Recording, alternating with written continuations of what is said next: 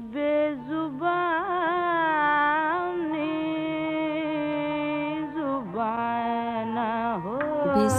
जबान हो जाए। मलका पुखराज आप बीती। हाउस बोट वाले अंग्रेज़ कश्मीर में बहुत आते और कश्मीर को देखकर पागल हो जाते। हाउस बोट में रहना पसंद करते। जब किराए पर लेते तो मांझी अपना डोंगा हाउस बोट के साथ ही रखते। डोंगे का आधा हिस्सा अपनी बीवी बच्चों के लिए और आधा डोंगा बतौर किचन के। एक शिकारा सौदा वगैरह लाने के लिए हाउस बोट के साथ किराए पर दे देते। बीवी बच्चे और खुद मेम साहब और साहब के मुलाजिम हो जाते। अगर साहिब अकेला हो तो भी मज़ा, अगर उसके साथ बीवी बच्चे हों तो भी मज़ा। उनका खाना पकाना, हर काम करना, ऐसी ताबेदारी करनी कि उन्होंने फिदा हो जाना। विलायत में तो कोई लॉर्ड या ड्यूक ही नौकर रख सकता है। हाउस बोट में पूरा कुंबा नौकरों का मिल जाता। मांझी के बच्चे तमाम दिन मेम साहब मेम साहब करते, जहाँ मेम साहब या साहिब जाना चाहते, फ़ौरन रिक्शा में बिठाकर पहुँचा देते। मांझियों का ज़रिए आमदनी यही था। अपना ज़ाती हाउस बोट पूरे सीज़न के लिए किराए पर देते और पूरा साल किराए की आमदनी पर गुजारा करते। उनकी कोशिश होती कि किराए के लिए अंग्रेज़ मिले। देसी लोगों को इसलिए पसंद ना करते कि इनकी तरह उनको उल्लू नहीं बना सकते थे। पूरा सीज़न ऐसी खिदमत करते कि उनका दिमाग खराब हो जाता। अगर मेम साहब के बच्चे हों तो इतने प्यार से संभालते कि बच्चे बजाय मेम साहब के उनके पास रहना पसंद करते। जू जू जाने का वक्त आता, मेम साहब की तेज़ी से चोरियाँ शुरू हो जाती। घड़ियाँ, कैमरे, नकदी गायब करते। डोंगे में ऐसे ऐसे चोर खाने होते कि तलाशी लेने पर भी एक चीज़ न मिलती। पहले हर वक्त बख्शीश कहकर पैसे वसूल करते, बाद में चोरियाँ करते। बावजूद इसके हर साल अंग्रेज़ आते और किसी दूसरे कुंबे के गुलाम बन जाते। अंग्रेज़ हर दफ़ा यही कहते कि ये खावन बीवी तो फरिश्ता हैं, मगर जाती दफ़ा वही सब कुछ होता। ये कोई ऐसी कौम थी कि उनकी ज़िंदगी का एक ही मकसद था, वो था पैसा। पैसे के लिए बुरी से बुरी चीज़ करने में भी दरेख न करते।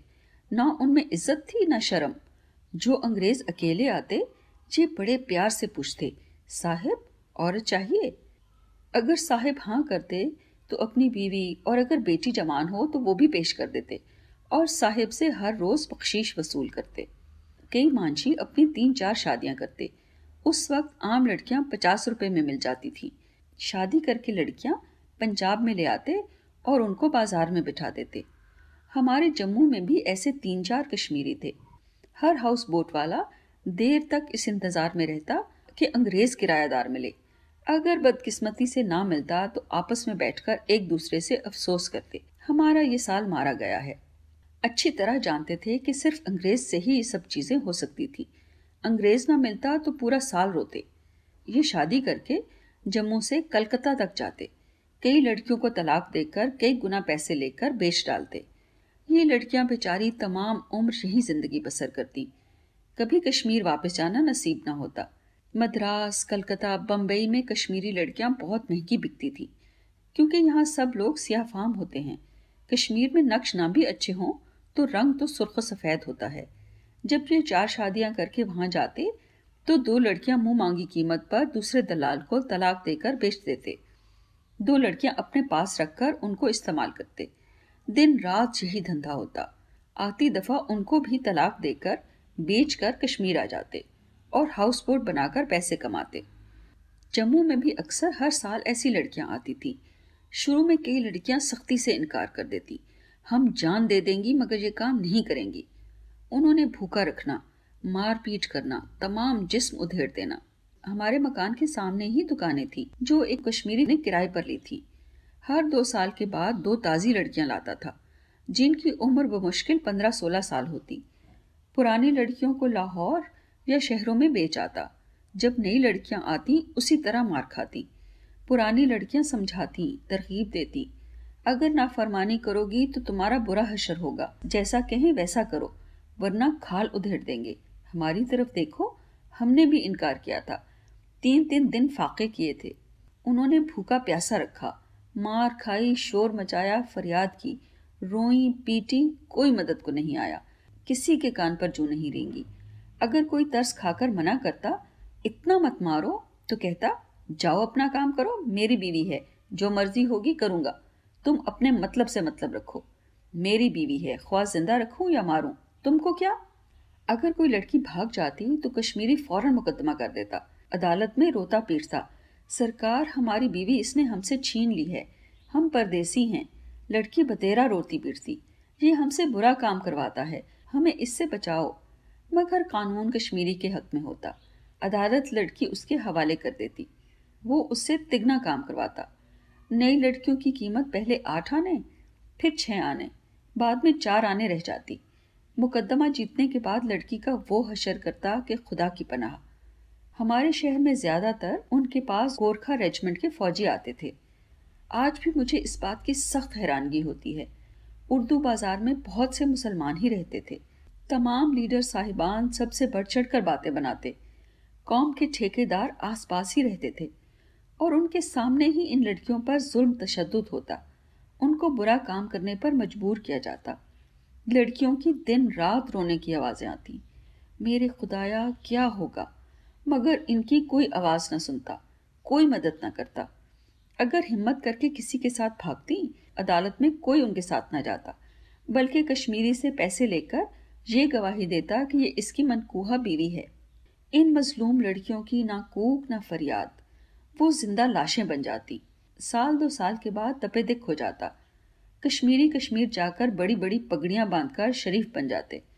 कश्मीर के इज्जतदार लोग उनको अच्छा नहीं समझते थे। मगर पैसे में इतनी ताकत होती है कि वो आहिस्ता आहिस्ता लैंडलॉर्ड बन जाते। ये नामुराद मासूम लड़कियों के साथ वहशियाना सलूक करके जो पैसा जमा करते, उससे खूब इज़्ज़त वाले बन जाते। इन लड़कियों के गाहक भंगी, चमार, गोरखे या गाँव के लोग होते। किसी को टीबी, किसी को आच्छक या और कई बीमारियाँ लग जाती। आहिस्ता आहिस्ता सिगरेट शराब की भी आदत पड़ जाती। इन सब मासूमों का यही हशर होता। मुसलमानों के लिए बड़े शर्म की बात थी। ये धंधा सिर्फ़ मुसलमानों का ही था। दुशहरा। दुशहरे के दरबार पर भी बहुत रौनक होती। पूरा महीना शाम को रामलीला होती। पूरा किस्सा राम, लक्ष्मण, सीता और रावण का दोहराया जाता। मुसलमान ड्रामा समझ कर देखते। हिंदू मजहबी तौर पर शामिल होते। बड़े बड़े अच्छे भजन गाए जाते। उनकी धुनें खूबसूरत और अच्छे रागों में होती। मालूम होता उनकी बंदिशें बड़े बड़े उस्तादों की बनाई हुई हैं। पूरा रामायण ड्रामे की तरह दिखाते। बाज़ार में गाड़ियों पर स्टेज बनाकर राम, सीता, रावण रावण की बहन स्वरूप खूबसूरत ड्रेस पहनाकर कई गाड़ियाँ गुजारते। कई गाड़ियों पर गाना बजाना भी होता। तमाम रामायण की शुरू से आखिर तक कहानी सुनाते। अच्छे ड्रेस, महारानियाँ, महाराजे, उनके जवाब सवाल बिल्कुल थिएटर की तरह दिखाया जाता। बहुत बड़ी ग्राउंड जो शहर के नज़दीक थी, उसमें हाथी से भी बड़े तीन ढांचे बनने शुरू हो जाते। रावण का सबसे बड़ा, दो उससे छोटे। बाँस की बारीक लकड़ियाँ काटकर रस्सियों से बांधकर ज़मीन से पंद्रह बीस फुट ऊँचा ढांचा। हाथ पाँव सर बनाकर दारू ग्रास उसमें आतिशबाजी भरना शुरू कर देते। रावण के दस मुँह होते थे। एक मोहल्ला, जिसको दारूगरों का मोहल्ला कहते थे, ये सिर्फ़ आतिशबाजी का काम ही करते। ये ढांचे कई आदमियों की दिन रात की मेहनत से डेढ़ दो महीने में तैयार होते। काफ़ी पैसा खर्च किया जाता। जब सब खौल आतिशबाजी से भर जाते तो फिर खूबसूरत रंग बिरंगे कागजों के कपड़े पहनाए जाते। कपड़े पहनाने में भी खासा वक्त लगता। कागजों को इन लकड़ियों पर गोंद से चिपकाना पड़ता। दुशहरे के दिन चार बजे महाराज का पूरे लश्कर के साथ जलूस निकलता। पूरे शान शौकत के साथ हाथी पर बैठकर आता और रावण पर तीर छोड़ता। तीर छोड़ते ही रावण को आग लगा दी जाती। आग लगते ही आतिशबाजी शुरू हो जाती। कान फाड़ देने वाली आवाज़ में गोले चलते। फवारों की तरह आग की बारिश होती। आग इतनी ऊँची जाती कि मालूम होता आसमान को छू रही है। कई तमाशाई खौफ से दूर दूर भाग जाते। मगर आग जब फवारे की शक्ल में नीचे गिरती तो ठंडी होती। अगर किसी पर गिर भी जाती तो कोई नुकसान न पहुँचता। यही बनाने वालों की कारीगरी थी। दारूगर हर साल ये कोशिश करते कि नई किस्म की आतिशबाजी बनाकर ज़्यादा इनाम हासिल करें। महीना डेढ़ महीना काम करके साल भर की कमाई कर लेते। तकरीबन हर महीने कोई ना कोई त्यौहार आ जाता, जिसमें रियासत की तरफ़ से कोई ना कोई जश्न हो जाता। हिंदू मुसलमान दोनों बराबर शरीक होते। गाँव के लोग सीधे, भोले और खुशबाश थे। खुशी खेल तमाशे के लिए बीस मील भी पैदल चलना पड़े तो परवाह न करते। गुर्बत तो बहुत थी, मगर चेहरे खुशी की चमक से कुंदन की तरह चमकते। जो दो रुपए कमाता वो भी खुश, जो चार आने कमाता वो भी खुश। आराम की नींद से सोते, ना पैसे के पीछे दौड़ते, ना गरीबी की शिकायत करते। आजकल की तरह नहीं करोड़ों के मालिक होकर भी रंग जर बेइतमानी स्लीपिंग पिल्स खाकर सोने वाले। हर वक्त करोड़ से दो करोड़ बनाने की सोचने वाले। ये गरीबी की दुनिया में सुख चैन से जीते थे। हर दौर में कपड़े, जेवर या रस्म रिवाज बदलते हैं। मगर अब तो हँसी बदल गई है। अब अमीर आदमी हँसते हैं तो मालूम होता है कि दिल में रो रहे हैं। जम्मू में कोई तफरी का सामान नहीं था। न सिनेमा, न थिएटर। कभी कभी रास पड़ती थी। रास में पाँच सात लड़के नाचते गाते। एक दो रोज पहले चंद करता धरता तय करके बाज़ार में बड़ी सी दरी बिछा देते। सब लड़कों के अच्छे लिबास होते। कई लड़के लड़कियों का लिबास भी पहनते। सात बाजा ढोलक बजती। सबसे पहले एक लड़का मुँह पर काला कपड़ा डालकर पाँव में घुंघरू बांधकर नाचता और गाता। गाने के बोल होते, आओ जंगली रे जंगली को देखकर इतना मज़ा आता कि अब शायद विलायत के किसी थिएटर को देखकर भी ना आए। सख्त बेचैनी से इंतज़ार करना। ये मुँह से काला कपड़ा उठाए तो शक्ल नज़र आए। मेरा ख्याल है, अगर दिल खुश हो तो छोटी से छोटी चीज़ में भी खुशी होती है। नौकरी के जमाने की बात है। रियासत में पहली बार मास्टर लब्भू राम का थिएटर आया। सरकार विलायत गए थे। हर रोज तांगे में एक आदमी ढोल बजाकर ऐलान करता। शानदार मौका हाथ से न गंवाइए। मास्टर लब्भू राम का शानदार थिएटर, शेरी फरहाद का मशहूर खेल दिखाएगा। हमने पहले ही इंतज़ाम कर लिया ताकि सबसे आगे सीटें मिलें। खुदा मालूम कहाँ से पंद्रह बीस पुराने सोफे उन्होंने हासिल कर लिए थे। लभू राम का थिएटर। सोफे का टिकट तीन रुपए, लोहे की कुर्सियों का एक रुपया और दरियों पर बैठने का आठ आने टिकट था। कई दिन इंतज़ार के बाद वक्त से पहले ही टूटे फूटे सोफों पर आकर बैठ गए। पर्दा उठा। छह सात लड़के जो मालूम होता था आटे की बोरियों से निकल कर आए हैं। चेहरे भूतों की तरह सफ़ेद, मैले कपड़े, सस्ता पाउडर और रंग मुँह पर थोप कर पहला गाना जो उस वक्त हर थिएटर में गाया जाता था, गाया और अंदर चले गए। हम पर्दों के इतने नज़दीक थे कि अंदर के सब हालात और सब बातें साफ़ सुनाई देती थी। आपस में झगड़ रहे थे कि बाहर किसने जाना है? हर एक यही कह रहा था कि तुम्हारी बारी है, मेरी नहीं। इसी बहस में एक ने कुटनी के सर पर टोकरी रखकर बाहर धक्का दे दिया। वो टोकरी और झाड़ू लेकर स्टेज पर आ गई। बड़े ज़ोर से रोना पीटना शुरू कर दिया। हाय हाय, जुल्म हो गया, शीरी मर गई। शीरी फरहाद के खेल में बादशाह खुद कुटनी को भेजता है ताकि वो यकीन दिला दे कि शीरी मर गई है। फरहाद या तो खुदकुशी कर ले या मुल्क छोड़ दे। कुटनी के आने से सब खेल ही खत्म हो गया। पर्दा गिरा दिया गया। मास्टर लब्बू राम ने स्टेज पर आकर माजरत की। गलती से कुटनी पहले आ गई। अब नए सिरे से खेल शुरू होता है। आहिस्ता आहिस्ता पर्दा उठना शुरू हुआ। ईरान का बादशाह खुसरो बाजे वालों जैसी वर्दी पहनकर बड़े गरूर और गुस्से में कुर्सी पर बैठा है। सामने गले से नंगा, फावड़ा लिए फरहाद खड़ा है। पर्दा अभी उठ ही रहा था कि बादशाह बड़े रोब से बोला, क्या नहीं जानते कि मैं कौन हूँ? मैं ईरान का बा अभी उसके मुँह से बा ही निकला था कि पर्दा टूटकर बादशाह की कुर्सी पर पड़ा। बादशाह बेहोश होकर नीचे गिर गया। बादशाह की टांगे ऊपर, सर नीचे। इसी तरह बादशाह को अंदर ले गए। मास्टर लभू फिर स्टेज पर आया, माजरत की। आज ये नाखुशगवार वाक्य हो गया है। कल इसी टिकट पर दोबारा खेल दिखाया जाएगा। कश्मीर के सीज़न में हर साल पाँच सात गाने वालियाँ आ जाती। ये सोचकर कि गर्मियों का मौसम आराम से गुजरेगा और जो लोग बम्बई मद्रास, कलकत्ता, मारवाड़, बिहार से सैर के लिए आते हैं, उनसे खासी आमदनी होगी।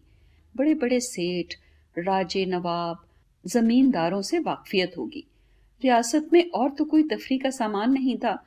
जो अमीर कबीर सैर के लिए आते, गाने वालियों को बुलाते या खुद हाउस बोट में सुनने के लिए आते। अच्छे अमीर आदमियों से मुलाकात हो जाती। हर गाने वाली किसी ना किसी दिन मेरे पास ज़रूर आती।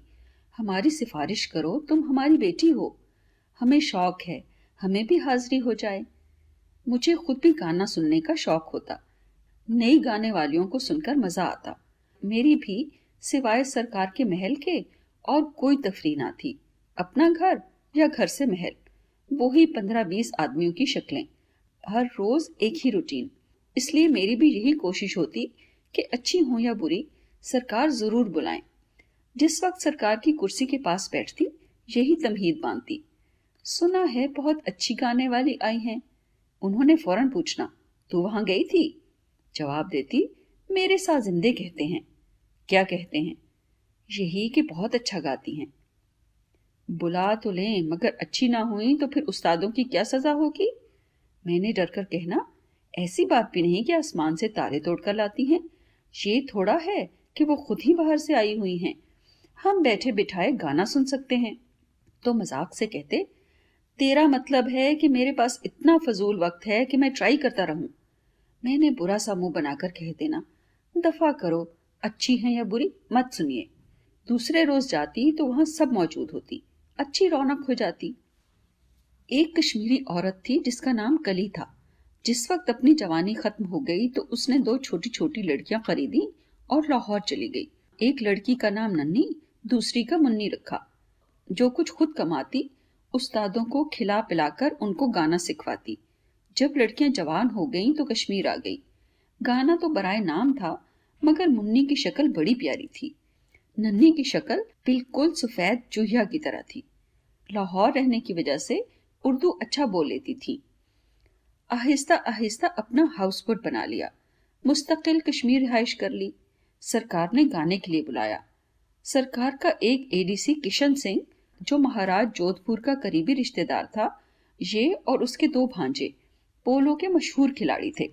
सरकार ने इसी वजह से मुलाजिम रखा था। महाराज किशन सिंह की उम्र साठ साल के करीब थी।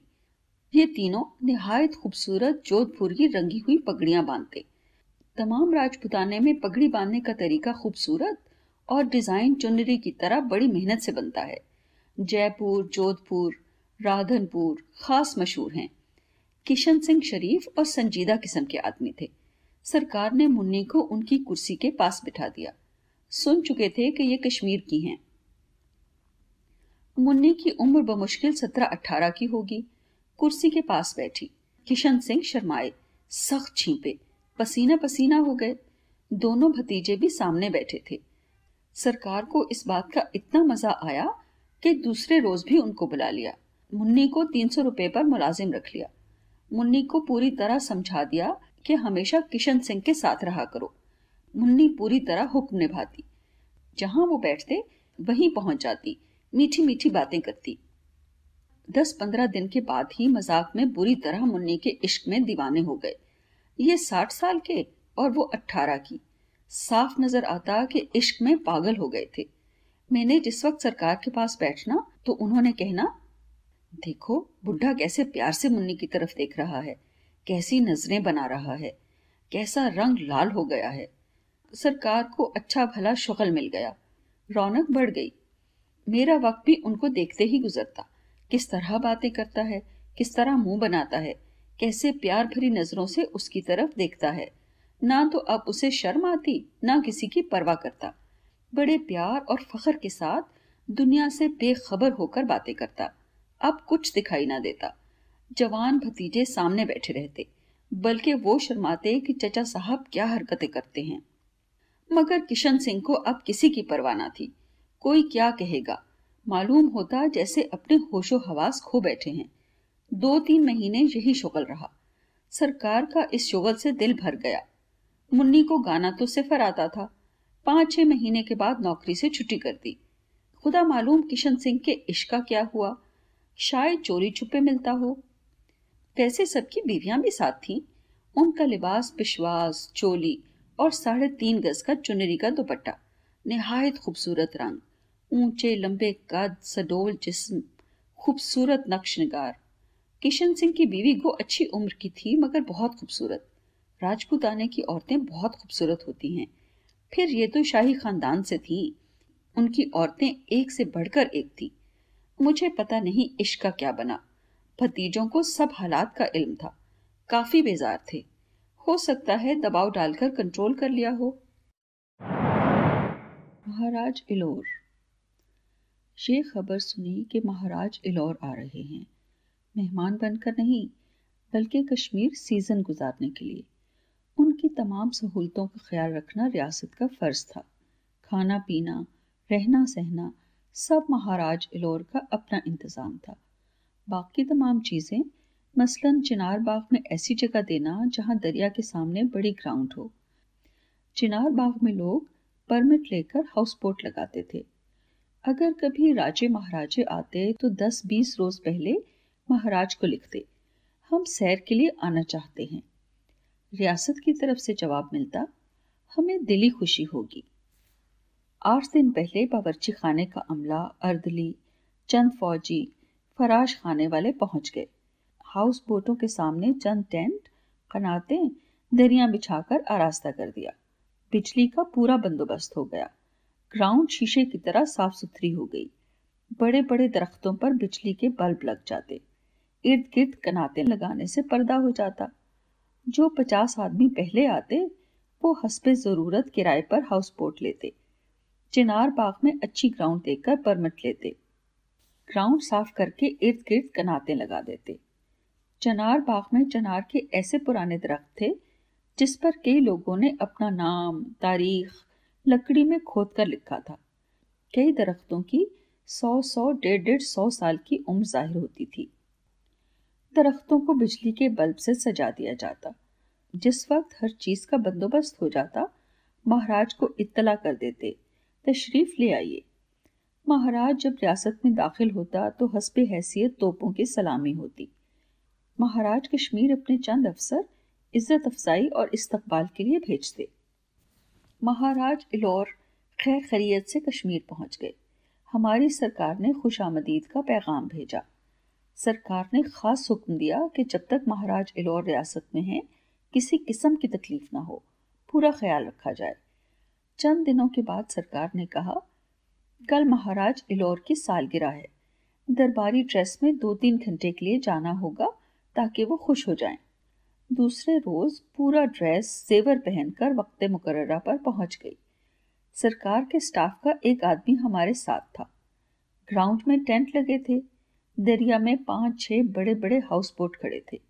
सामने तमाम टेंट जो कनातों से घिरे हुए थे, उनके दरमियान में बहुत बड़ा खूबसूरत टेंट नस्ब था। हम मोटर से उतरे। जो स्टाफ का आदमी था, उसने पूछा, इनको कहाँ बिठाना है? दरबार कहाँ है? उसने इशारे से बताया, साजिंदे और मैं उसके पीछे गए। बहुत बड़ा हॉल था। टेंट की दीवारें भी खूबसूरत थी।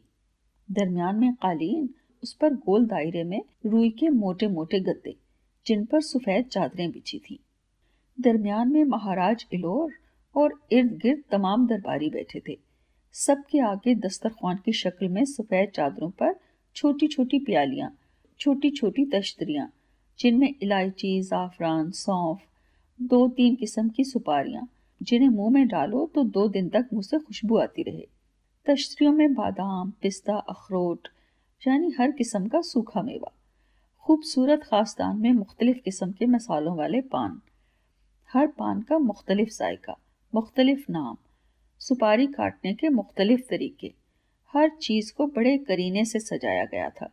दरबारियों की पगड़ियाँ मारवाड़ी। ये पगड़ियाँ मलमल की चौड़ाई को कम करके रस्से की तरह बट कर बांधते हैं, जिससे पगड़ी में सैकड़ों बल दिखाई देते हैं। एक दफ़ा बांधकर कई साल इस्तेमाल करते हैं। इसका बांधना आसान नहीं होता। शायद एक पगड़ी तमाम दिन में पूरी होती। बामा महाराज के सबकी एक जैसी पगड़ियाँ, मगर रंग अलग अलग सिवाय दो रंगों के, एक सफ़ेद और दूसरा काला। बाकी दुनिया भर के रंग। लाल, पीला, जामनी, प्याजी, फिरोजी, हल्के भारी शेड। कोई ऐसा रंग ना था जो रह गया हो। फिर उनके आगे चमकदार प्यालियाँ, तश्तरियाँ, हर दरबारी की ब्रोकेट की अचकन, अजीब नज़ारा था। हमारे दरबारों का तो खैर जवाब न था, मगर उसका भी अपना ही रंग था।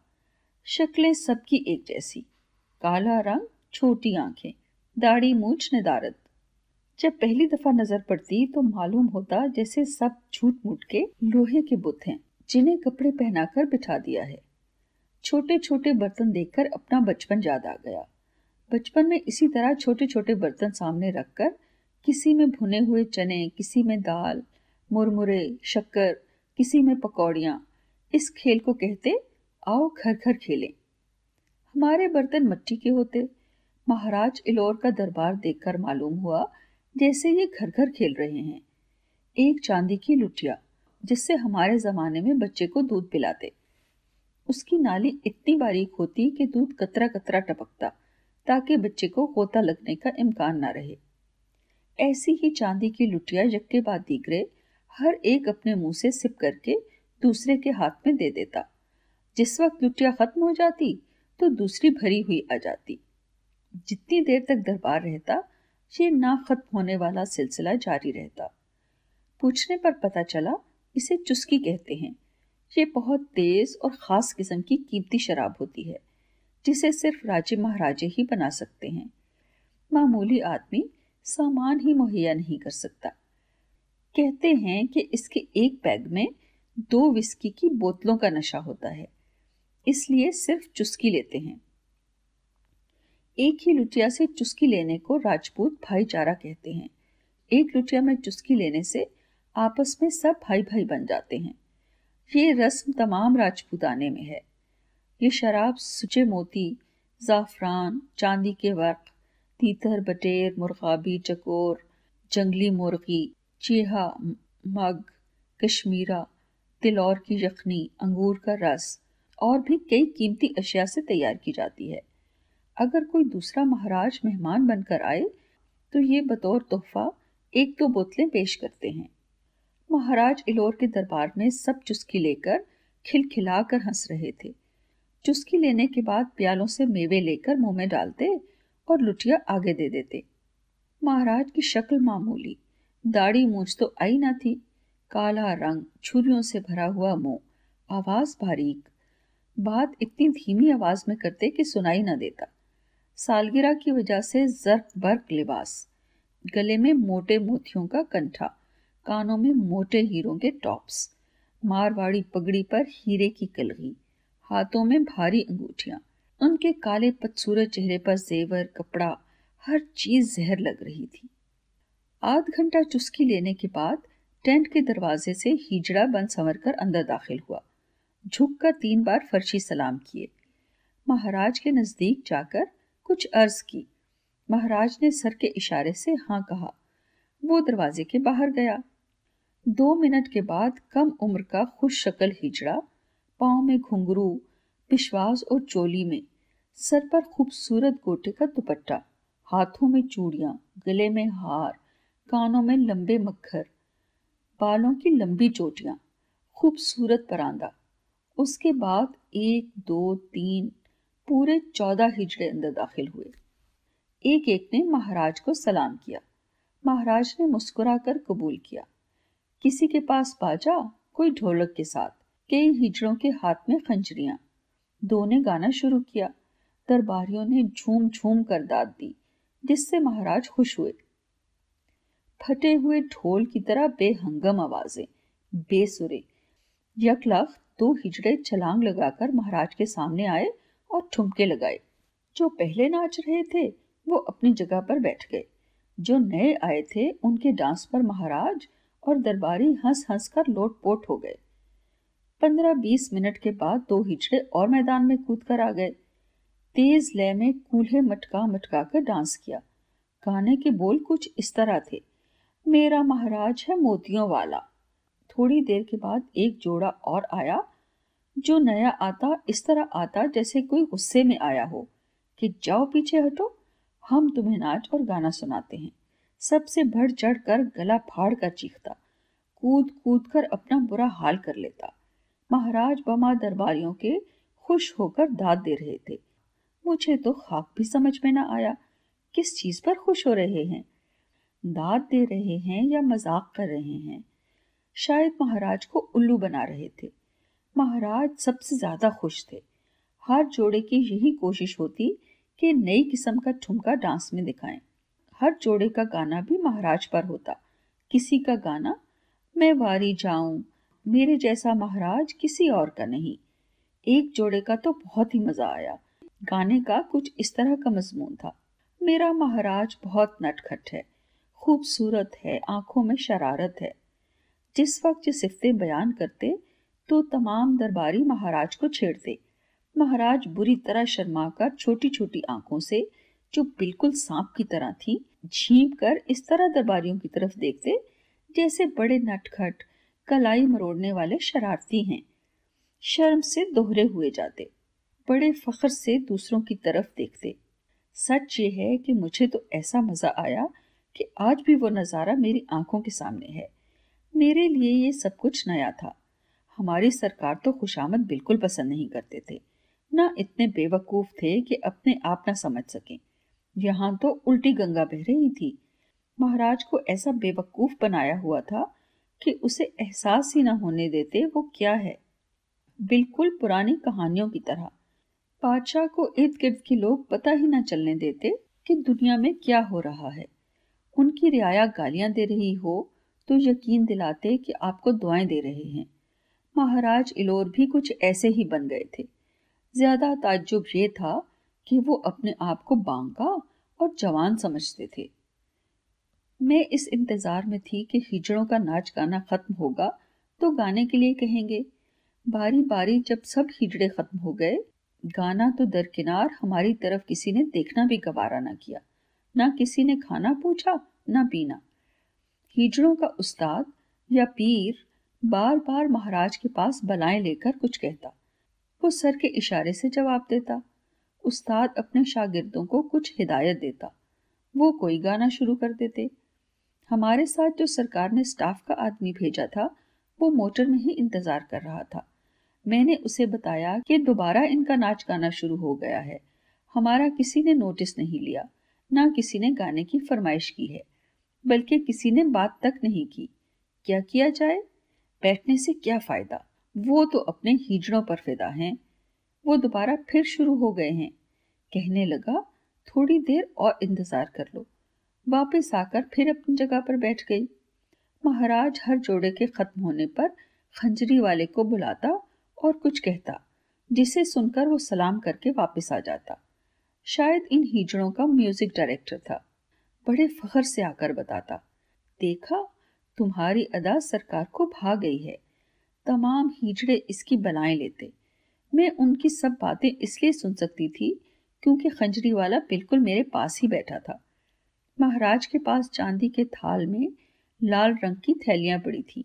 खुदा मालूम दो दो सौ या पाँच पाँच सौ की थी। एक जोड़े ने ऐसी अदा की, जो महाराज को तड़पा गई। फ़ौरन एक थैली उठाकर खंजरी वाले को फेंकी। उसने सात सलाम किए। हज़ारों बलाएँ ली। दोनों हाथ कूल्हों पर रखकर अजीब किस्म के ठुमके लगाए, जिससे सब दरबारी लोट पोट हो गए। पूरे टेंट में वाह वाह की सदाएँ गूंज उठी। हिफाजती दस्ते वाले शोर सुनकर दरवाजों से झांकने लगे। मैंने दोबारा स्टाफ के आदमी को कहा, चार घंटे से बैठे हैं, किसी ने पूछा तक नहीं। जब इनको हमारी ज़रूरत ही नहीं तो बैठना बेकार है। उसने भी इत्तफाक किया मैं बमा साजिंदों के बाहर आ गई। हम सब मोटर में बैठ गए। ड्राइवर ने मोटर स्टार्ट की। एक दरबारी दौड़ता हुआ हमारे पास आया। सबने सोचा कि उनको गलती का एहसास हुआ है और यही कहने आया है कि बगैर गाय कैसे जा सकती हैं? महाराज बुला रहे हैं। यही ख्यालात जल्दी जल्दी सबके दिमाग में गुजरे। ड्राइवर ने गाड़ी रोकी। दरबारी ने बड़ी मासूमियत से पूछा, क्या आपको गाने के लिए भेजा था? मैं ऐसी जली हुई थी कि मेरे मुँह से बेसाख्ता निकल गया। नहीं, मालिश करने के लिए। मैंने गौर से देखा, क्या ये सचमुच इतना मासूम है? या मज़ाक कर रहा है? सरकार के पास गए। जाते ही शुरू से आखिर तक हिजड़ों की नकलें उतार उतार कर खूब हंस हंस कर सरकार को बताई। गानों के बोल सुनाए। हँसी के मारे ऐसी बेखबर थी कि सरकार की तरफ़ देखा ही नहीं। जब सब बातें खत्म हुई, तब सरकार की तरफ़ देखा। उनकी आँखें गुस्से से लाल हो गई थी। उनकी आँखें बहुत खूबसूरत थी और सुर्ख टोरे तो हमेशा आँखों में होते थे। पहली बार सरकार को गुस्से में देखा। उनकी आँखें सुर्ख थी, जैसे अभी खून टपक पड़ेगा। मैं तो सहम कर खामोश हो गई। सरकार ने सेक्रेटरी को बुलाया। हुक्म दिया, महाराज इलोर को हमारे यहाँ खाने की दावत दो और लिखो बमा अपने स्टाफ के हमारे पास खाना खाएँ। उसने सत वचन कहा और महल से चला गया। सरकार ने पूछा, तुमको खाने के लिए कहा था? मैंने गर्दन के इशारे से बताया, नहीं, फ़ौरन खाने का हुक्म दिया। मैं खाने में मसरूफ हो गई। सरकार एडीसी से बातें करते रहे। उसने इनकी बेइज्जती नहीं की, हमारी की है। हमने उसकी इज़्ज़त के लिए भेजा था, ताकि वो समझे, हम भी उसकी खुशी में शरीक हैं। अगर इनाम नहीं दे सकता था तो कम अज कम इज़्ज़त से तो पेश आता। ये बातें सुनने के बाद मुझे भी एहसास हुआ कि उसने मेरी बेइज्जती की है। मैं भी बुरा समूह बनाकर बैठी रही। खाने के बाद घर आ गई। दूसरे रोज जब गई तो महाराज इलोर का बेचैनी से इंतज़ार हो रहा था। सब इंतज़ाम ग्राउंड में किया गया था। आठ बजे महाराज इलोर आ गए। सरकार ने बड़ी गर्मजोशी के साथ गले लगाया, अपने पास बिठाया। शराब का दौर शुरू हो गया। सरकार ने शायद अर्दलियों को समझा दिया था कि महाराज इलौर का ग्लास खाली न रहे। ग्लास खत्म हो तो दूसरा ग्लास पेश कर दिया जाए। खाने का इंतज़ाम भी पास ही दूसरी ग्राउंड में था। सरकार तो एक ग्लास लेकर सिप करते रहे, मगर महाराज इलौर ग्लास पर ग्लास चढ़ाते रहे। दस बजे के करीब सब खाने की मेज पर आ गए। मेज पर भी महाराज इलौर बजाय खाने के शराब ही पीते रहे। ग्लास खत्म होते ही दूसरा ग्लास पाँच मिनट में खत्म कर देते। शुरू शुरू में तो सरकार ने भी अजराही मेहमान नवाजी हाथ में ग्लास रखा, मगर अब तो वो होशो हवास खो बैठा था। अब उसे कुछ कहने की ज़रूरत ना थी। अपनी खुशी से गटागट पी रहा था। ये तो पहले ही बता चुकी हूँ कि सरकार को शराब का शौक नहीं था। अगर पीते भी तो कभी कभार, एक दो पैग। इलौर वाले ऐसे खुश आमदी थे कि किसी की ये हिम्मत ना थी कि उसको पीने से रोके। मेज पर खड़े होकर बदस्तूर पीते रहे। हालत ये थी कि पाँव लड़खड़ा गए। जबान में लुकनत आ गई। हाथ में अपनी ग्लास था और खाने की मेज पर ही डटे रहे। सरकार ने बिल्कुल नजरअंदाज कर दिया। ना उनको बुलाया। दोनों ग्राउंड में पाँच सात फुट का फासला था। सब कुछ साफ़ दिखाई देता था। सरकार ने गाने का हुक्म दिया सरकार आराम से बैठकर सुनते रहे। महाराज इलौर कभी अपने किसी मसाहिब के पास जाना चाहते तो दो तीन बार गिरते गिरते बचते। दरबारियों को पकड़कर संभालना पड़ता, मगर ग्लास अब भी मौजूद था। सरकार सब कुछ देख रहे थे, खुश थे, चेहरे पर नफरत भरी मुस्कुराहट थी। मेरा ख्याल है, अब महाराज लौर को यह भी होश ना था कि वो कहाँ है या क्या कर रहा है। सरकार तो एक घंटे में ही खाने की मेज से वापस आ गए शराब वाली मेज पर शराब पड़ी थी। सिर्फ़ महाराज इलौर और उसका स्टाफ वहाँ मौजूद था। सरकार सब कुछ अपने सामने देख रहे थे।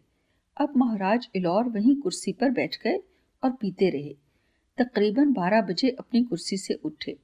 दो तीन दफ़ा संभलने की कोशिश की। धड़ाम से चारों खाने चित कालीन पर गिर गए। सरकार जल्दी से गए दरबारियों से हमदर्दी जताई। महाराज की शक्ल तो पहले ही बुरी थी, मगर बेहोश होने के बाद तो देखकर खौफ आता था। खुला हुआ मुँह, चेहरे पर मुर्दे की तरह जर्दी, मुँह से झाग, अजीब खौफनाक शक्ल। सरकार ने उसके स्टाफ को कहा, महाराज को आराम की ज़रूरत है। दरबारियों ने उठाने की कोशिश की। किसी ने टांगे पकड़ी, किसी ने बाजू। बिल्कुल लाश की तरह मोटर में डाला। दूसरे रोज सुना, महाराज इलोर वापस चले गए। जितनी देर तक मुलाजिम रही, वो कभी जम्मू या कश्मीर न आए। कश्मीरी खाना। घर वालों ने प्रोग्राम बनाया। डोंगे पर निशाद बाग की सैर के लिए चले। हर इतवार को सैकड़ों लोग डोंगे किराए पर लेकर जाते हैं। कश्मीर में खाना पकाने वाले को वाजे कहते हैं। वाजे को बुलाया और बताया जैसे शादी ब्याह में पकाते हो, वैसा ही खाना होना चाहिए। वाजे बकरा, मसाले छोटी छोटी देगचियाँ ले आया। आज भी याद है दो तीन रुपए का बकरा पाँच छः रुपए डोंगे का किराया और दो चार रुपए के मसाले। सब खर्चा बमुश्किल पच्चीस रुपए होता। टोंगे वालों को ये फ़ायदा होता कि उसकी बीवी बच्चे भी खाना खाते। यही टोंगा उनका घर होता था।